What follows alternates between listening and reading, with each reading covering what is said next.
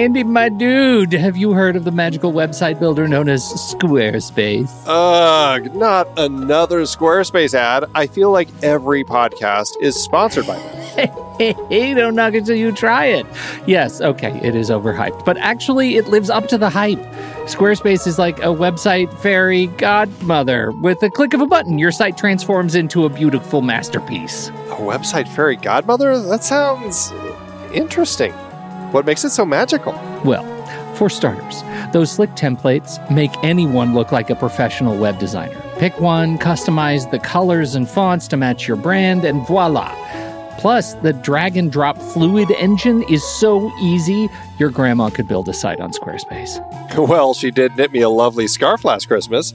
Maybe website design is next. Exactly. And when you're ready to sell your Nana's handmade scarves online, Squarespace has built in e commerce. Add a store with one click, get flexible payment options, then watch those sales roll in.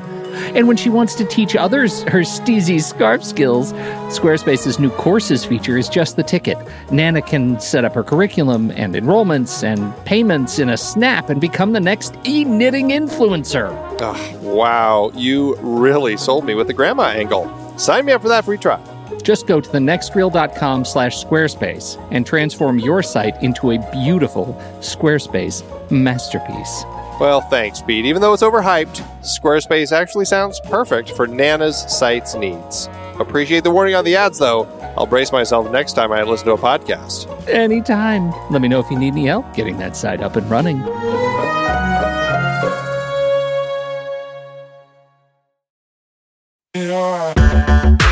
Andy, can you believe we've almost hit 700 episodes of The Next Reel? I know, it's crazy. And with all the other episodes in our family of podcasts, we are well over 1,200 episodes of movie conversation. It's really pretty amazing that we've gotten to have these in depth movie chats every week for over a decade now. And we couldn't have done it without our loyal community of film fans. Their support over the years has meant so much. For sure.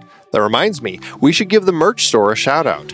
Buying shirts from thenextreel.com slash merch is a great way listeners can continue to support the show. Plus, they get to sport our great designs. Absolutely. I think sometimes folks forget we have a variety of shirts, mugs, phone cases, and more available. In fact, a great place to start is with a shirt sporting the Next Reels logo. We also have that classic Fast Times Spicoli Surf School tee, or the weirdly popular Rusty's European Tour shirt. The one from National Lampoon's European Vacation. Why is that so popular? Search me, but we have sold a ridiculous number of those. I guess there are a lot of Rusties taking trips to Europe? We're always adding new designs based on movies we've covered, like our brand new design for a streetcar named Desire, featuring a streetcar named Desire. So if you want to rep your love of TNR and films, head to thenextreel.com slash merch. Every purchase helps us continue to have these weekly in-depth conversations. So visit thenextreel.com slash merch today. And as always, thanks for listening and being a part of the Next Reel community. We've got lots more great movie chats coming your way. It's showtime, folks. Enjoy the show. Dear Strongbad, you are funny guy. We're gonna go there. We're gonna pick on Andy while he's not here. Who has not the who of uh, people of a certain age, Steve? Come on, who Yes. has not heard of Homestar Runner? Can we get that out of the way? Uh, Andy Nelson is one. He's not here, and therefore he must be ridiculed mercilessly. Uh, man, that took me back.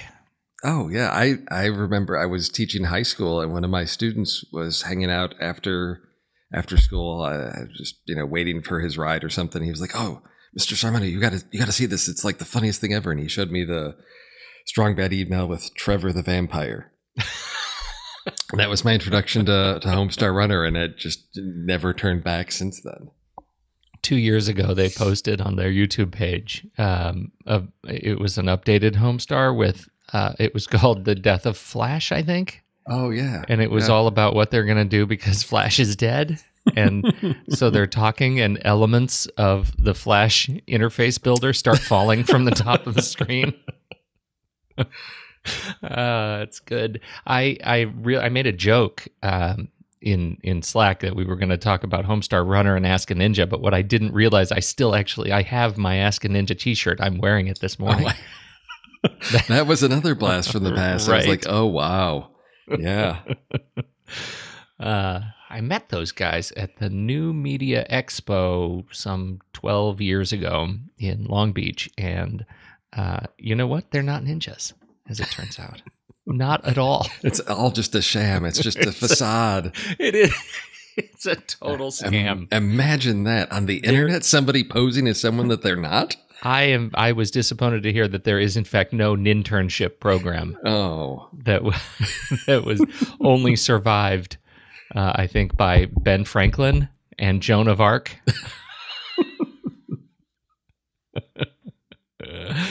um, how's your uh, How's your movie going week? You see anything good? oh. Let's see. This week, well, uh, so I watched, you know, First Contact. You know, trying to just get caught up on my my trek, and that is one of my favorites of Yeah. of all of them. And so I had to had to listen through and, and have Andy just you know destroy my memories of that. So I had to go back and verify. No, no, no. I still really enjoy that film. It's I think my favorite of the next gen films. And I watched it, and I'm like, no, I I have no quibbles. there are no. Co- the line must be drawn here. Here. Yes. Uh, uh, It- okay. I, we were probably too hard on it. Is that what you're saying? Just generally? no, no, no. I mean, there's you have to take it for what it is, and yes, there's little some little story issues, and but it's can you let it go and just have fun? Sure, and that's what that film's supposed to be. I can, but I found myself so bored on Earth. Oh, I wanted well, to get yeah. back to the Enterprise Yeah. every time they cut Yeah. away. Oh yeah, that's true. So, so there's that, and then I'm I'm trying to squeeze in uh, Blade Runner. I've got the uh, the director's cut. Wait, wait one exactly. He's a replicant. He's a replicant. See now that that needs to be you know when the new one comes out on Blu-ray and everything, there needs to be a Homestar like Blade Runner, you know, parody that the brothers Chaps had put together with like Strong Bad, and I could just see Strong Sad there, you know, in, in the in the M. Emmet Walsh role from Blade Runner. oh, please, please make this an extra. So I've never seen the director's cut, which is the Ridley Scott director's cut cut version. Uh, so I'm going to try and squeeze that in this weekend because the new one's coming out, and I'm I'm torn, you know, about trailers, and I'm now also torn about those little shorts that they're yeah, releasing. I imagine these shorts are driving you crazy. So I I you know think well they're they're part of the story, and that goes back to they did similar things with. Um, Alien Covenant, and I think there was some really interesting backstory and character pieces that isn't going to ruin the movie for me. It's going to help establish the world. So I'm thinking I'm going to have to delve into those, which is fine because I don't think it'll spoil the movie or give much away, but will help sort of frame the story when I get to it. So I, yeah, I haven't seen the second one. Ju- just came out, I think, this week. I haven't seen the first one, or I've seen the first one and I liked it. It was it was good, but the second one I, I haven't seen yet. so that, and then of course I've got to run out this afternoon and see Kingsman. Oh yeah, we're two for today. Yeah. So, Um, yeah, I'm I'm looking forward to. Uh, your memory of Kingsman uh, was was very positive. The first one. Oh, Yes. I watched it just a couple months ago. So Yeah. with uh with uh one of my kids. So, but you know, yes. that's you know older and you know of an age where it's somewhat more appropriate. Yeah, I'm never gonna live that down. no. but uh yeah, I just forgot how much fun that is. And Yeah. so I'm really really looking forward to where they go with this story because I think they just set such a, a solid foundation to build that franchise on and to just see them start to expand that world. I'm really looking forward to that. So that's sort of what i've got in the works. Um, oh and then uh, if you haven't seen it you you need to watch american vandal on netflix. Oh, yes. I have not seen it yet, but I've I actually I saw you post about that uh, in the the Slack group, and it, It's- it's definitely on my list. it, it starts off as just ridiculous and then slowly over time it- i got sucked into the story and by like the last three episodes this thing has gotten like kind of serious and heavy because it starts off as just this ridiculous, you know, parody of things like Serial and Making a Murderer at a high school. But then somehow the writers, they just, it's like they're channeling John Hughes because you think of like the Breakfast Club starts off silly, and by the time they're sitting around talking about why they're there, it is like this serious, heavy teen drama. And this takes a similar path. So I was really impressed with how they captured that transition. And as I was watching the first episode, one of my daughters walked past, and there's a scene where they're sort of setting up everything, and there's screenshots of like Instagram and Twitter and all this stuff. And she looked at, she's like, "Well, yeah, that's exactly what high school kids would do with that on Instagram and Snapchat." So I've got verification from an actual high school student that this bona fides. This looks like a realistic thing uh, compared to what teens would do on social media with uh, with vandalism like that. So definitely uh, caught me off guard. I thought I just want to watch something light and fun for a laugh, and then I think I binged it over two days. Um, Really? yeah, just had a tremendous time with it. So really looking forward to uh, seeing wh- if they're going to do a second season, where they're going to go. Let's see. I I rewatched uh, Logan. You know all the mm, uh, you know we were talking uh, about all the iTunes updates Oh yeah, uh, this week, and and Logan is one of those that was updated to 4K HDR, and so I uh, I, I watched that as as intended to be, uh, and and it ah, man. I still adore that movie. It really, I mean, it hasn't been that long, but it just so holds up. now did you watch Logan or Logan Noir? You know, I watched a little bit of Logan Noir. I'd, Okay. I'd watched Logan Noir when they updated the iTunes Extra with it Okay. some months back. I actually, I'm I did that one. I think actually was released I with think it- Logan Noir. Yeah, I think it. Did. it was. Yeah. It was Mad Max that that um, Yes. that actually was updated later. Yeah. Uh, anyway, which is equally fantastic. I, I actually I love these black and white. Uh, People are. I, I think there's. I don't know why there's you know negative. Um, there's there's negative mojo around these black and white conversions, but I really enjoy them. Well, especially when it's the director, you know, that's Yeah. involved in that process, and and it's not, you know, I, I think particularly in the case with Logan, it wasn't a case of like a cash grab. You know, people could have made that argument with Mad Max of like, oh, it's released, you know, on video, and now, oh, you know, a month or two later, hey, now there's the black and chrome version, so drop some more money for that. Which is why I'm so appreciative of Apple and iTunes and what they do of just sort of like repackage it. Just like, oh, well, you already own the movie. Here, we're going to put that in there for you. You're not Yeah. having to pay more for those bonus features that have now become available or the, the updates to, to 4K. So when people, you know, I, I'm a big proponent of buying things digitally. And so that's one of the reasons why I keep pushing them. Like you buy the movie once and you get, you keep, Yeah. it's the gift that keeps giving. It, it does, and I love these little just these little reminders because I'm Yeah. looking at their list of 4K movies. I need to watch that again. That's a fantastic movie.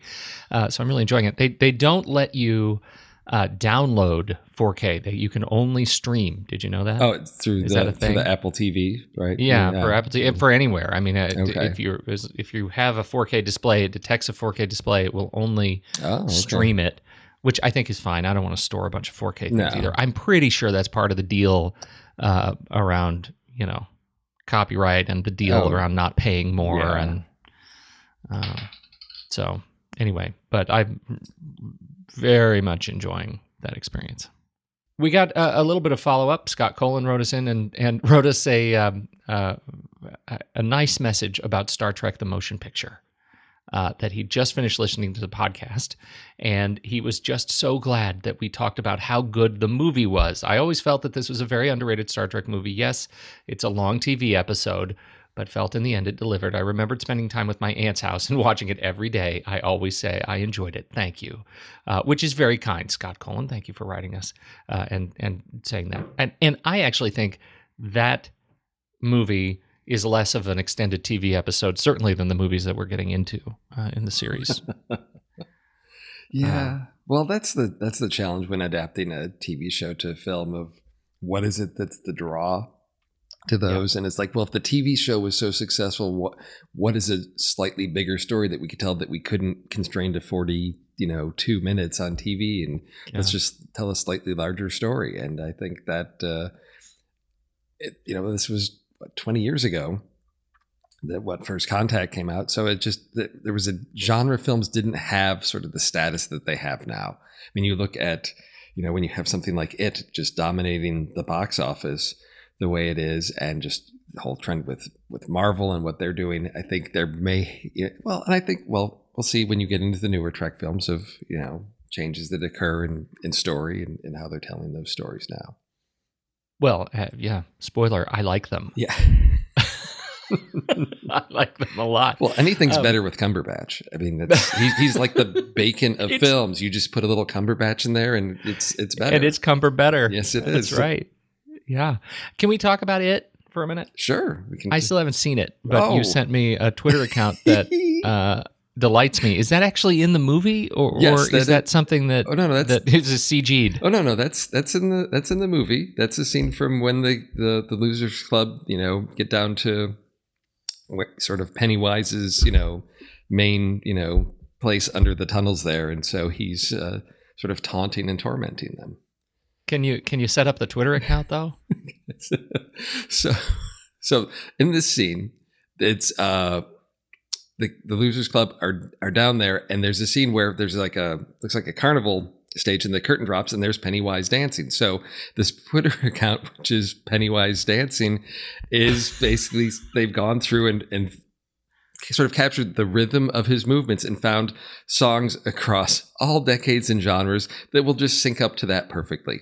So you've got Taylor Swift, Shake It Off, you've got Aha, Take On Me, and just this horrific Pennywise the Dancing Clown dancing to your favorite pop your favorite pop ditties uh, is just and Numa Numa, Numa. and the Macarena, and Botan Anna, which I think is uh, like a, a a Hindi song.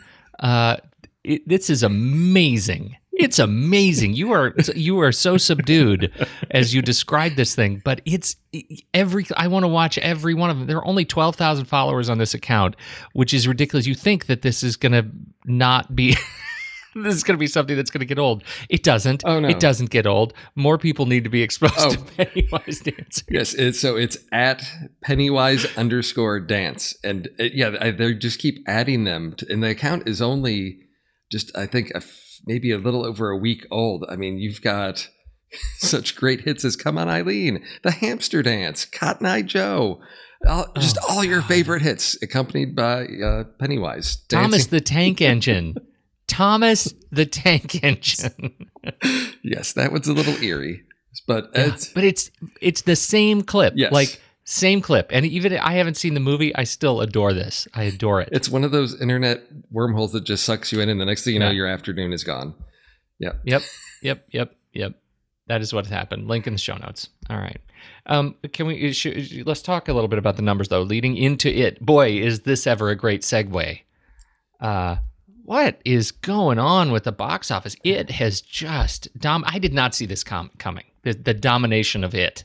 No, it's I thought that this was going to be a, a middling to fair Stephen King thing, and it is it, it's hit uh, uh, 223 million uh, in the box office for uh, as we're leading toward the end of September here. yeah, it's it's Uh, just it's we've done the like box office done a complete 180 from having like the worst August in you know Yeah. decades to now on track for a record September of of all time well since they've been tracking. Yeah. So I mean you know it maintaining that and then I think this weekend the other two contributing factors everyone's looking at is Kingsman and then you've got the Lego Lego Ninjago movie.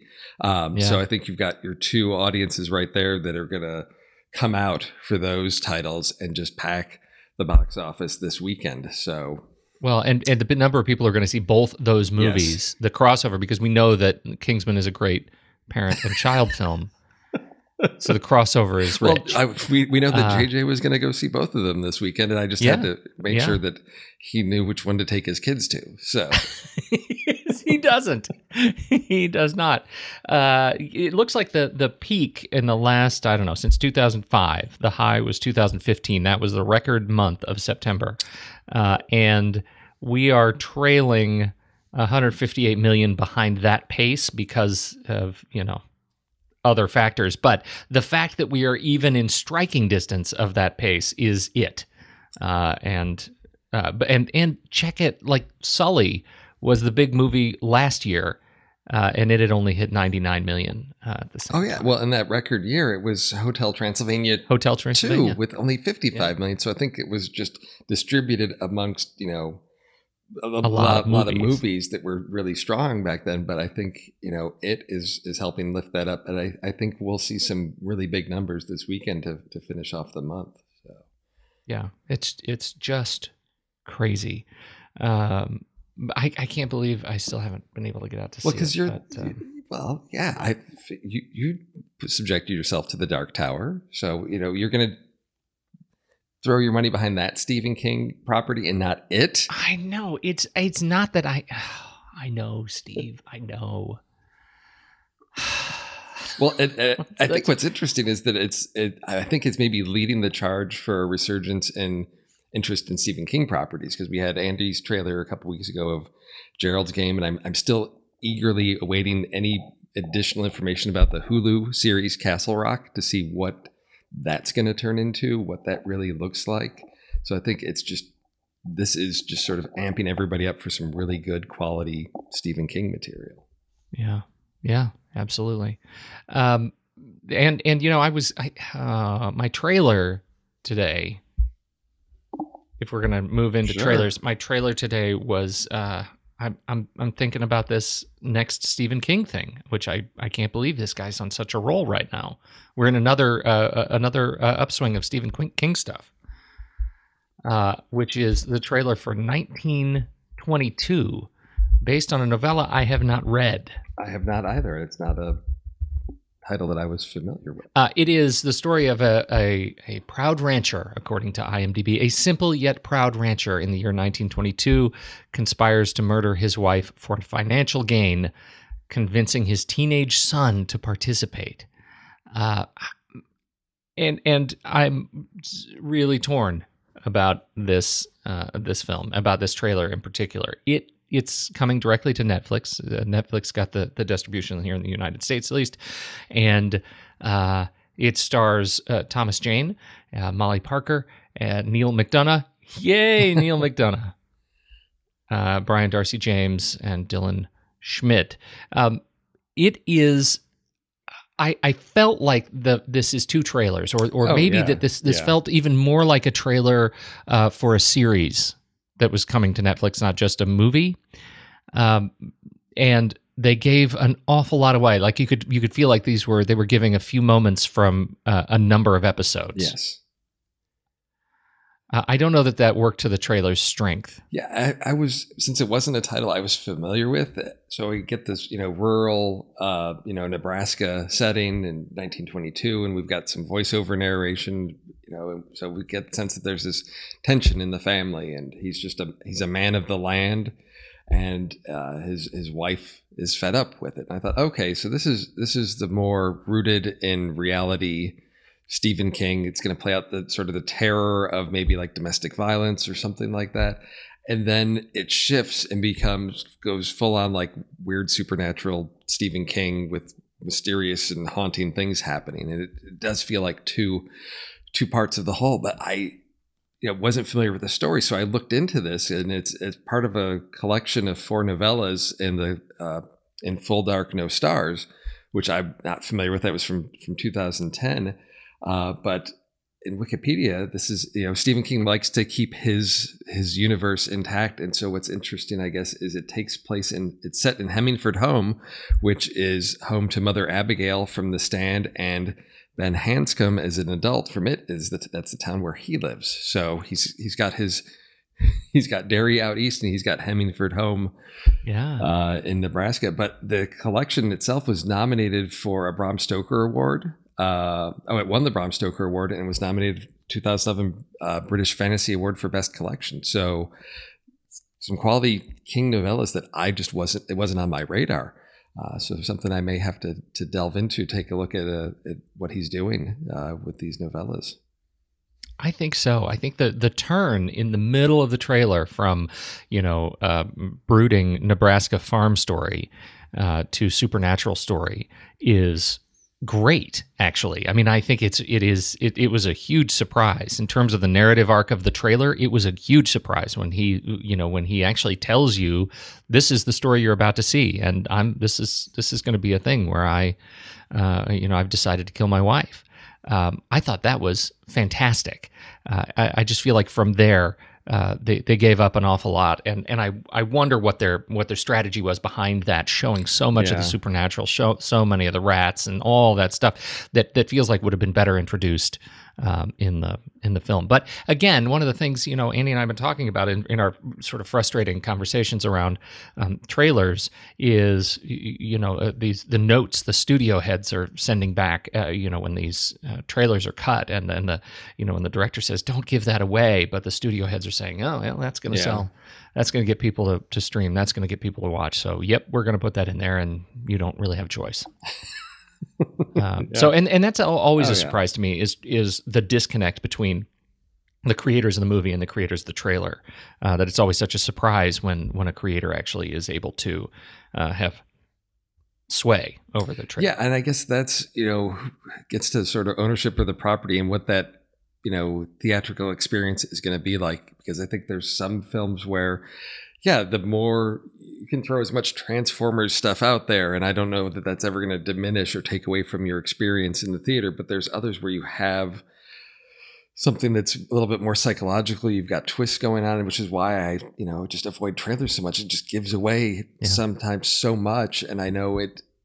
I like that thrill of discovery on some of these journeys to let that filmmaker take me on, you know, just lead me down this path that they want to take me on and sort of hand over all Right. control to them without, you know, I, I haven't been tipped off by big, you know, signposts along the way of like, oh, by the way, you might recall this is what's coming up eh, to prep me for, you know, what's going on. I go in blind. And so, yeah, that's, the, that's the challenge of, of that. But I also understand the need for a property that's just not as high profile. This isn't a title like, you know, I wasn't aware of it. And, you know, trailer to have to get me in there because, you know, particularly with Stephen King, some of his, you know, you know, film adaptations have not been quality. So, oh, here's another Stephen King thing. Great. Okay, is this worth my time? Yeah. So they they gotta, you know, get the hooks into you. And I think this one, they maybe went a little bit too far, but uh, if I hadn't seen the supernatural piece, I don't know that it would have been high on my radar because I don't know if, uh, you know, early 20th century rural domestic, you know, family drama was something that would be high on my watch list.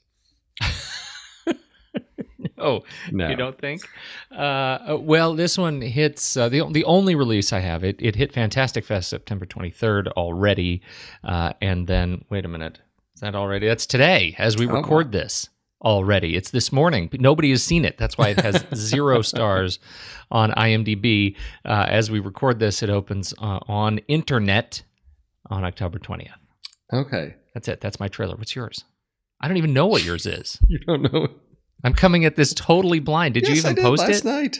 wait I did i know. watch it? Did, are are, are What- you interested in, in Ridley Scott's next venture? Oh, All of, okay. all the money yeah. in the world. The story of the kidnapping of 16 year old John Paul Getty III and the attempt by his mother to convince his billionaire grandfather, her, her father in law, to pay the ransom. And uh, this was one that I, you know, caught my eye because of Ridley Scott's name. Uh, I Yeah. think it's interesting when he he's one of those filmmakers who'll go from you know the science fiction to you know these you know sort of like real life dramas and Michelle Williams, Mark Wahlberg, and Kevin Spacey as as Getty, you know the billionaire. I, I was you know sort of like the big reveal at the end of the trailer but i'm intrigued because this isn't a story that i'm really familiar with or that aware of so i walking into this sort story sort of blind i think getty's an interesting figure in american history and i think this just looked like a look at what's going on in terms of family politics and power and what that does to people and how it impacts their sort of family dynamics. Uh, so you know, Michelle Williams, you know, there's a point where you know she's talking to a reporter or you know one of Getty's you know secretaries, and she's like, you know, like I'm not a Getty. She's a Getty by marriage, so she doesn't have that that status. She's married into it, and so she doesn't have that pull, you know, with her her father-in-law to get things done. uh, she's sort of seen as an outsider. So I think just sort of class and society looks interesting to me. And I know Ridley Scott can, you know, is, is hit or miss, but this is one that I'm willing to give him the benefit of the doubt on and uh, let him tell me the story. Michelle Williams is one of those actresses that uh, it kind of kind of confounds me. I never know what I'm what I'm gonna get when I when I watch one of her movies, and I'm generally surprised uh, because eh, you know I grew up uh, uh, you know or I, I, sort of grew up with her as Dawson's Creek, and that that's not uh, you know that's not a great thing to base a career yeah. Uh, on. and and so every time I see her, I feel like I'm I'm meeting her anew. Uh, and and we've talked about a couple of, of her oh, yeah. films, and they're great. I mean, there's they, she does great work. Uh, I am very excited to see her in this kind of a movie, which feels like possibly um, the the biggest that she's done so far. Is that arguable? No, I th- I don't know. Shutter Island does that count? No. Uh, My Week with Marilyn was. I mean, she that was a terrific film. I just don't feel no, like. And I was, think in it, it Shutter was, Island, it was it was really a DiCaprio vehicle, and whereas this yeah. is is really setting her up as you know sort of the lead, you know, carrying this film. Uh, but even you know like Manchester by the Sea, which you know amazing performance, you know, sort of a know, secondary character. I mean, an important and crucial character, but in terms of screen time and all that, uh, I think this is, yeah, the biggest film that she's going to be carrying. I mean, she's she's done smaller films yeah. like Wendy and Lucy that was all her, uh, which I. Th- oh, yeah. it was all her. But but yeah. then I go back to Marilyn Monroe. Oh, I mean, I, did no, you see my week with Marilyn? I mean, it was it, it's her performance as Marilyn was terrific. I just don't think as I, I don't think it's it was as big True. as this is yes. going to be. Uh, and and so I'm really looking forward to see her in in this. And it it seems like even less of a, a sort of character, yeah. you know, piece than Marilyn. And and um, so I'm I'm really looking forward to it. Um, I I, th- I, think it looks great. I don't. Where, where, do you stand on the spacey yeah, look? That, I don't. Well, we we talked about that with the Woody Harrelson LBJ thing of like, is it necessary to just you know bury a performer yeah. and and all that you know prosthetics to to create an accurate portrayal or historical you know look of of someone. So I we'll see because he's unrecognizable. It's it's almost like the the Gary Oldman Winston Churchill thing where you're like I don't even recognize this guy in here. Yep. Uh, but I've heard tremendous things about Gary Oldman's performance, and Kevin Spacey has that you know potential in him to deliver just one of these really truly powerful performances. And, and, because i think maybe in this case it's a benefit because i'm not going to look at that go oh it's kevin spacey doing his kevin spacey thing like he did in baby driver. He really transforming himself to become you know getty. And i think that's what i'm hoping for that i'm not going to get kevin spacey. Yeah. i'm going to get you know another person. No i'm i think it's uh, i'm i'm looking forward to this one. When does it hit? That's uh, right. December 8th is uh, in theater. So you know, right there, sort of in the sweet spot for Oscar, you know, considerations in between the whole Thanksgiving and Christmas. Let's let's pack the theaters with all these uh, quality award films. So I'm hoping this one doesn't get lost in the mix because I, I think there's some some great potential here, but we'll see. It wasn't yeah. anything that well, was on my radar. It's a funny narrative too because I I feel like yeah. you know sometimes there are huge stories in the world that just miss you and and yeah. this was one that I just I don't know anything about. Nothing. So nothing. Yeah, uh, I'm looking forward to exactly. it. All right, um, and I, I, can't believe that. I, I, know if Andy were here, he would probably have chosen the trailer for Isle of Dogs. Uh, Wes Anderson's oh. latest. Honestly, one of yeah. us probably should have chosen that. It, that's going to be a bonus trailer pick. Go watch Isle of Dogs. It's it's fantastic. You're not commenting. I'm assuming you either haven't seen it or don't like it. I am okay. mixed because I did not love Fantastic yeah, Mr. Me neither. Fox. Um, so I'm I'm torn, and so this is one. Uh, my trailer rule applied, I think, to this one where it's one that I will probably go see, uh, particularly since my oldest wants to be a veterinarian oh. and loves dogs. So, dog related films are usually, you know, right up there. And I I wanted to go into the, because of my bad reaction to Fantastic Mr. Fox, I thought, well, let me go in blind this one because I, I I've seen some screen captures and I mean, looks good. You know, has a nice you know style to it, but story wise, I'll I'll just I'll go in blind and, and see where where Mr. Well, Anderson. and that's why I want to bring up this trailer in particular because like almost Yeah. every shot from this trailer is a perfect center balance shot, and and it, it is Well, totally his his thing. thing, But I yeah. just it, it just looks so darn good. I mean, watch it with the volume down, right? Uh, it- Yeah. it's it's really a lovely, uh, lovely little visual treat. Uh, You know, come on, man! I just got a dog. Yes. Leave me alone. Well. well, now It's all- it's oh, out. fine. It's all sure, out. That that's convinced Yeah. It's, yeah, there we That's go. my big case. Well, uh, now Pete I bought got- a dog. Got- Please watch this trailer. Which is true. okay, uh, let's let's talk about lists, shall we? Uh, now Okay. we Andy is not here, but if I recall, and this these are the notes that I took for for this uh, for this particular list, and I think I've already broken the rule as I read this, but the rules as set up by the good Andy Nelson. Best alien first contact movies in which the alien race comes to Earth and does not include indigenous people's first contact experiences or experiences in which humans meet new races on other planets and may or may not be required to happen in Montana. I think that captures it. okay. Yeah. Uh, where would you like to start? What's your what's your uh, what's your number three pick? My number three pick. Okay. So I'm, I'm sort of thankful that Andy's not here because I had the feeling we were going to have a lot of overlap based on what I know are some of his favorite films and some things that he's Yeah. watched recently. So I, I was, I sort of felt freed up. I was like, oh, I don't have to have some backups on this one. I don't have to, because I'm starting off with John Carpenter's Starman. Oh man, from from 1984 and it's it's been a while since I've seen it but just you know one of those science fiction movies that doesn't look like really a science fiction movie. It's an alien movie without really any aliens because you've got you know Jeff Bridges who is uh, and and Karen Allen on just a basic straightforward you know sort of fish out of water story because he's an alien. Um, but he's the fact that he's taken on the form of her husband uh, creates an interesting you know dynamic between the two and then it's sort of a road trip. And so when i thought about first contact and just encounters with aliens this was one i thought tends to get overlooked tends to get forgotten and but just every time i see it i go yeah this is such a great story. This is such a great film. And it's one of those for me you know when i first saw it in the 80s you know john carpenter was the guy that did escape from new york and halloween and so this was such a and the thing this was so not those things because it's just really about the humanity in these characters red means stop, green means go, yellow means go very fast.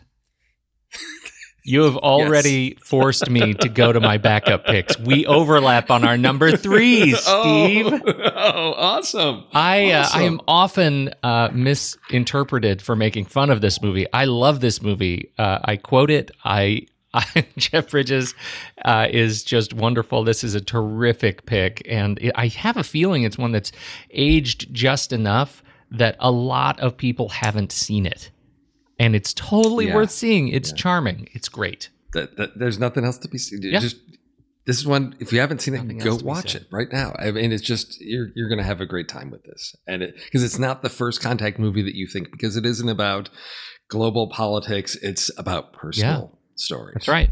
Uh, okay, my first pick uh, is from 2009, a little bit more recent. Uh, and it is. I picked this movie because it it shows us a first contact I experience that is like something I've never seen before, uh, and that is Neil Blomkamp's uh, District Nine, um, extraterrestrial race forced to live in a, in slum like conditions on Earth suddenly finds a kindred spirit and a government agent who's exposed to their biotechnology. Um, I I, I really in, enjoyed this film because of uh, the way that it it actually uh, took on this sort of first contact experience and made it something that is uh, both sort of pedestrian and uh, uh, classist and uh, racist and like it, it captures so many of these incredibly culturally resonant themes uh, all in in the relationship between the sort of modern military and um, and and you know the the slums. And I I found it you know it's it's gross it's uh, energetic it's uh, exhilarating and really depressing. And and I found myself uh, I found myself really moved by it, uh, and surprisingly so. Oh yeah, how can you not be moved by this film? Because it's, as I recall, it starts off with sort of a documentary Yeah. style to sort of set everything up, and it's. I was just. This was one where I was just blown away by the effects work because it is it is so gritty and dirty, and you've got these alien ships, but it's it's not shiny futuristic space. It's so rooted in the problems of Earth today and and to take on those issues of sort of like segregation it, it was, had had so much that it was saying and just did it so well that this was uh oh yeah i'm so glad you've, you've got this one on the list because it's uh a film that I, I i'm waiting for for neil blomkamp to to have something you know to follow up of this caliber i'm real because he he just you know set a high bar for himself. He did, and he, I think he's he's had a hard time. Um, You know, I, I am looking forward to the as yet announced untitled Neil Blomkamp Alien Project. I who knows what that means? IMDb, nobody knows Yeah. what that means. But since District Nine, you know, I mean, Elysium, Chappie, um, Zygote, Lima, these the shorts that he's done. Um, but I'm uh, nothing has has sort of met the bar of uh, District Nine. What's your next one? All right. And I guess, well, I guess it still falls within the rules because it is, it is technically, I think, here on Earth, depending on how you view the story and what happens at the end. I'm talking about Contact with Jodie Foster. yes, Okay. because it's such a great film. This is like one of my. This is another one of my like perfect films because it's just one that I just so close to my heart because it's again it- an interesting story about first contact, but again, another you know, and this is what I love about science fiction. You can tackle these you know issues like science and faith. And the the conversations between them and how you reconcile them with each other, and so Jodie Foster, and Matthew McConaughey, and the conversations they have, um, just a you know great story. The the novel based on the novel from Carl Sagan, which is a, a great read. If you love the movie, go. It's a big fat paperback. Go spend some time getting through it because it does so much. Uh, gets so much deeper as it can. But this is just a story that I, I love about you know when you really believe in something and it, it makes an impact on your life. And here it is, you know, first contact with uh, sort of extraterrestrial species. Well, you're making us. Uh, you're making me go to my bucket list again, Steve. This is my number two as well. I think uh, it, it was such a surprise uh, for this film, I, and I, it was only reading up on it this week uh, that I learned that George Miller of Mad Max fame was uh, originally set to direct, and actually was fired by Warner Brothers, and it caused a big old lawsuit. And and uh, th- this would have been a very different movie. Oh my gosh, yeah. Uh, and and I'm, I say that sort of uh, you know half in jest, but you know I, I I think he's a much more sensitive director to in, in, inject uh, actual uh, post-apocalyptic wasteland into Contact, but uh, but it would have been a very different film. And uh, Oh, and yeah. in fact, Robert Zemeckis, this is a very different film than I would have expected from Robert Zemeckis. And so uh, in in that regard, it makes it a, a real treat. This is uh, where I I just uh, I- this is where I, I started to like uh, Matthew McConaughey, and my relationship with Matthew Oh, McConaughey has has been quite a roller coaster. But this was a very high period for his his portrayal Yes. of the uh, the modern Reverend. Uh, uh, it was it was great. What a great pick. I think you. I I don't know. Does a wormhole count? Because the question is, does she yeah, leave Earth? that is the question. so I so I, I I may be riding the line on that, but I'll But did she make by it. contact on Earth? yeah. I don't know. I don't All right, care. who I think it's such a great film. I don't care. All right. Well, uh, I'm I'm going to the to the uh, I'm going to the bucket here, and I'm Okay. oh, oh, oh, uh, a team of commandos. You know, it starts well here. Team of commandos is on a mission in a Central American jungle, Steve, and they find themselves hunted by an extraterrestrial warrior. That's right. John McTiernan's Predator, 1987, starring uh, Arnold Schwarzenegger and Carl Weathers, uh, uh, along with uh, Jesse Ventura, Governor Jesse, uh, Sonny Landham, uh, Shane Black as Hawkins. Yes. I mean, this is this is a who's who of awesome Alien First Contact and, and it, it involves no diplomacy. Uh, it, it involves no negotiation, no take me to your leader. This is straight up hunting party.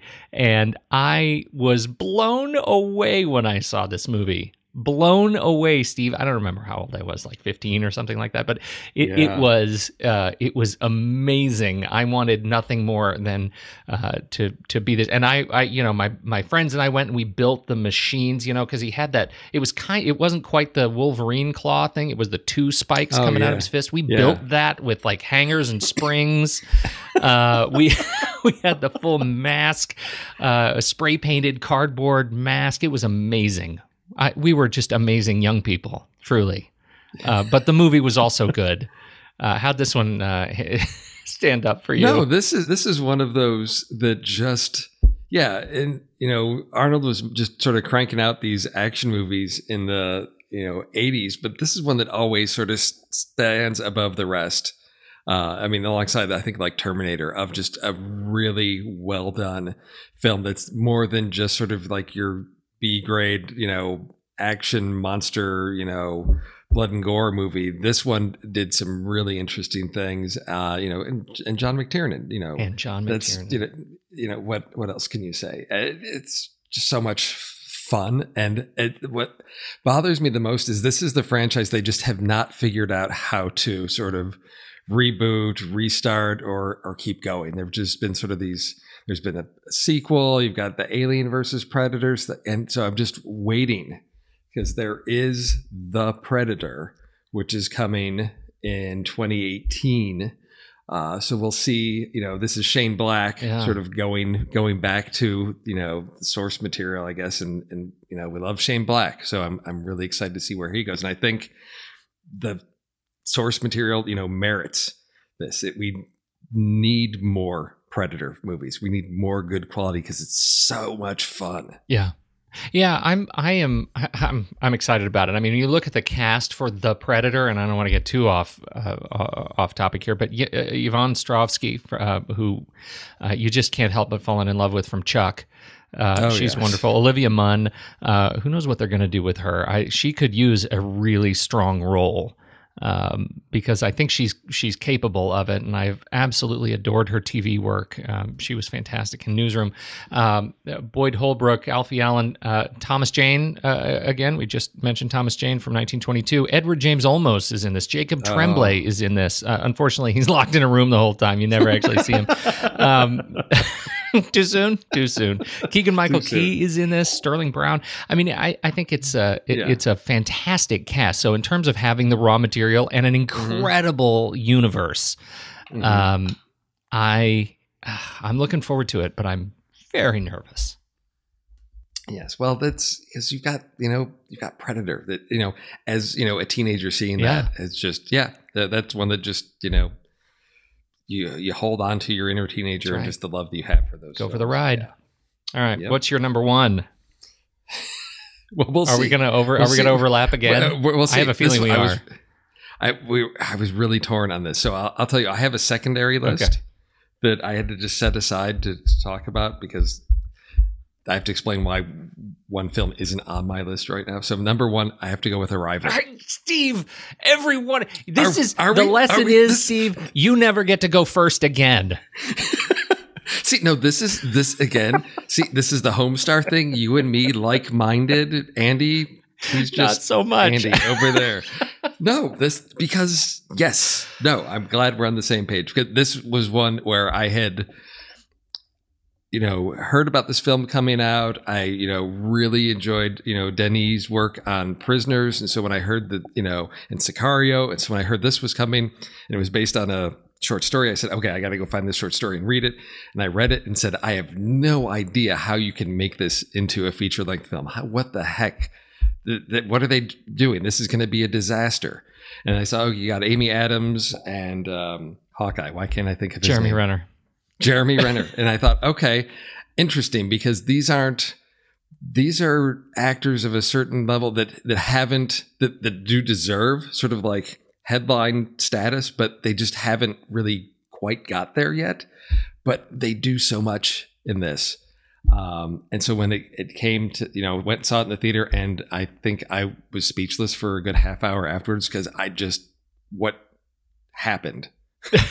it twisted my brain around and just had this tremendous, I don't know, overwhelming sense of this is an amazing film Yeah. that I, you know, the world deserves. And I think at a time when it was really important, it's, it's really important because it talks, gets into political issues again of, you know, global politics in this case of, of how do we as a, a world react to outsiders coming and attempting to communicate with us. And this is just, you know, there's no film like it. There is no film like it, and you know, I, I, I the thing I want to talk to you about with this film, and I'm not going to my bucket list uh, for this one. I'm standing by this as my number one pick too, uh, because my bucket list includes Communion, Whitley Strieber's autobiography of alien abduction, and I can't take myself seriously when I say it, even though Christopher Walken is in it. um, uh, so uh, the the thing I want to talk to you about, the big question I have for you, once you've seen the film, does it hold up on second viewing? Once you know the twist, is, uh, Oh, yes. it- it- Oh, oh yeah, totally. I think so too. Totally I have been yes. reading uh, critique from people who say uh, this was mind blowing experience for the first time, but the second time sucks. Don't bother. And I can't disagree No. more. It is be- first of all, it's beautiful. It is beautiful to watch, and the what they do here, what Denis does here for just creating a landscape that is completely uh, perfect for uh, accepting the the visual data of Alien First Contact. Right? I mean, he's just pitch perfect. I I I I buy every step.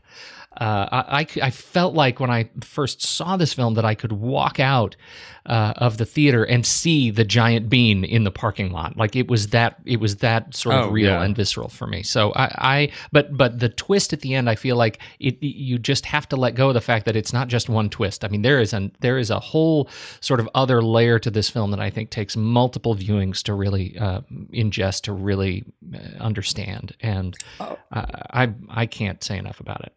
Oh no, it's it's one where the twist doesn't ruin everything else that comes before it. Because Right. for me, the the bit to tell if a film really holds up is to look at that story and then now you know the twist. You know you have this other information that's been withheld intentionally, and you go back and does everything still make sense? And the logic and the way people are reacting and interacting with each other now that you have this this knowledge, it's still the and this it, it holds up so well. And i think adds just another level to to what's going on in terms and this is a very emotional story very you know character you know amy adams and what she goes through. Um, and knowing this twist you get to take that journey along with her you know on a second and third viewing and it, it's still just as powerful. Yep. Totally agree. Uh, she is she's amazing. Uh, but you know, you mentioned Jeremy Renner. He's fantastic. Forest Forest Whitaker uh, is this is another um, Yeah. great performance from Forest Whitaker. I, I I think the entire cast is is just wonderful. I can't say enough good stuff about this film. And I, uh, I we never did this one on the show, and I I regret that. I feel like I'm I need a you know maybe we need a Villeneuve um, you know series coming up because something uh, yeah. Maybe we can anchor that around Blade Runner at some point and, and talk Yeah. about some of his other films because it's just that good. It's that good. So, so I didn't have a bucket list, but I did have, if if if needed, and I, so I'm cheating. I have a second list. I've and it's interesting that none of these showed up, and I think Andy may have had some of these, but Probably. my, Who are we kidding? I've got I've got my Spielberg list. oh, Close Encounters, E.T., Crystal Skull. Crystal Skull. Oh, you're a dark person. well, I because I, came up with the two. I'm like, how do I not? Because I thought Andy's going to have ET, and I'm like, Close Encounters. You know, I just talked about that, and it, it's up there, but everybody knows that one, and so I wanted to, you know, throw some things at people that may not have been high on their radar. And I thought, well, can I come up with a third one? Well, yeah, Crystal Skull does sort of fit the bill of you know alien contact. You're so st- yeah, you're still a good person. yeah, I, I mean. I can't tell if that one holds up to like second viewing because I've only seen it once. it it so. almost doesn't. It, you you can't really pick it because we talked about it on the show according to the rules. Oh, that's true. Yeah. that is true. E- even- Okay. oh, and ET as well. even Okay. though even though we would all like to forget okay, so uh, this week uh, on the show, we are talking about um, uh, Star Trek Insurrection uh, coming up uh, this week, which means Yeah. next week's matinee, we need a new list. And Andy isn't here to set the rules. Uh, No, do you have any we- thoughts? Well, we we so it's insurrection. So I think the idea of tackling like the blood feud, you know, the rival clans, family, you know, conflict across generations, I think that works and I think it's going to be a challenge to pull that list together, but I think, you know, spending some time, I think we can come up with some interesting titles to to look at stories focusing on that sort of family rivalry and, and Yeah. blood feud. Now, as far I, I- other restrictions, I think that that's given us some really fine parameters already. To to add more onto that would just be an exercise in futility for us to Okay. find films. I, so it must be blood feuds constrained to the northwest, you know, part of Europe, in between 1100 and 1750. That only take No. place near a stream Yes, or a lake, some sort of body, a small body of water. right, exactly. No, So- I, I I agree. Uh, I think we can leave it at blood feud. Well, uh, did did we say family? Like it has to be blood feuds, but is it is there a mother son component at all? Because you know insurrection. Well, I think you There's get that great warring mother son yeah. moment. you get you get warring families. I mean, it could be you know separate families feuding against each other. And I think the blood feud, I think, is just the fact that it's maybe something that's gone on for you know generations. So it's a long-standing feud. It doesn't have to be within a single family. It could be two separate families fighting over something that just has gone on and on and on. Okay, okay, I get it. Now I'm seeing Civil War movies. Sure. Okay. Yeah. Huh? That that can fall into that. I okay, think. Yeah. all right, I like Yeah. that. Possibly Civil War. All this is going into the rule set. That's fine. Okay, Civil War, That families torn asunder. Yes. I think that'll that'll do it. And and I think the word asunder adds a sense of gravitas to it. Don't you agree? It's too, it's it's too early for asunder and gravitas. Asunder slash with gravitas. Okay, now I got them both in there. so Andy, we're doing our list. It's blood feuds with a slide of gravitas gravitas and asunders. and asunders. Uh, uh, hey, uh, this was this was fun. What's the next thing you're going to see? Uh, well, like I said, Blade Runner, Kingsman, and then uh, JJ and I have our next trailer rewind uh, coming up, and uh, we'll be recording that in a couple weeks. And I am going easy on on JJ, you know, because we did it. scare the pants off of him, you know, Yeah. earlier this year. So we're gonna take on one of I think one of the most overlooked films from last year, which is uh, Miss Sloane with Jessica Chastain. Oh, so what a good choice! yes. Oh, that's a great choice. Oh yes, I think Totally so overlooked. the- last year was like for me was like the year of redheads between like Amy Adams and Arrival and Jessica Chastain and Miss Sloane. It was just like okay, Both I'm both with- doing uh, yeah. turns of a Oh. career. yes, Really? oh yeah, Yeah. Oh, that's fantastic. Uh, I I I don't know. I don't know if that makes a series. Movies with fantastic redheaded actors. I don't I don't know. that could be a list for It's a future. Li- That's going to be a future list. Well, uh, on that note, uh, uh, Steve, uh, happy matinee. Thanks for oh chatting. yes. Oh, good morning to you. Good morning to you, and thank you to all uh, of you uh, Patreon folks. We sure appreciate your uh, time and attention and your uh, your dollar bills uh, over at Patreon.com/slash The Next Reel. We, um, you know, I I want to be the guy who says we couldn't do it without you. We would do this anyway because we love it, but we want to continue to grow, and we certainly appreciate you uh, sending support as we as we try to do that. So Maybe you should say we want to do it with you, we want to do it with you. Not just us. We want you to be part of. we this. We could do It's it not- with you. We can do more with you. Exactly. Want to hang out? How about that? Hey, you know, because when the movie ends, the conversation, Conversation begins, begins. and we would love to have them part of our conversation. Ah, Steve, you're such a poet. I love the conversations that so many of our hosts have had on their shows. Steve and JJ on Trailer Rewind, Ray and Ocean on Silver Linings, even Tommy's short lived No No Wait, Hear Me Out. And so many films they've discussed started out as a book, a play, or even a TV series. Well, now you can support our whole family of podcasts by using our new Originals page to buy the original source material used to inspire films covered on our shows. Just visit thenextreel.com slash originals. Your purchases made through our links give us a small commission at no extra cost to you and allow us to keep having these fantastic conversations. It's a wonderful way to support the show. Producing these podcasts week after week require a ton of work behind the scenes. If you'd like to help support our efforts, try using our originals page when shopping for books and movies that we've covered. It's your one-stop shop for Amazon and Apple links where you can buy the book, play, video game, movie, etc., upon which the movie is based. Original material for trailer rewind movies like If Beale Street Could Talk, The Goldfinch, Aniara, or The Two Faces of January. or Silver Linings movies like Repo Men, which was based on the repossession Mambo. Plus, by using those links to buy books, Amazon and Apple show us a little bit of love, which allows you to support our family of shows with minimal effort. Visit thenextreel.com slash originals. It's a fantastic way to support the show and find a great book to read. That's right. Head over to thenextreel.com slash originals to find your next read and get started today.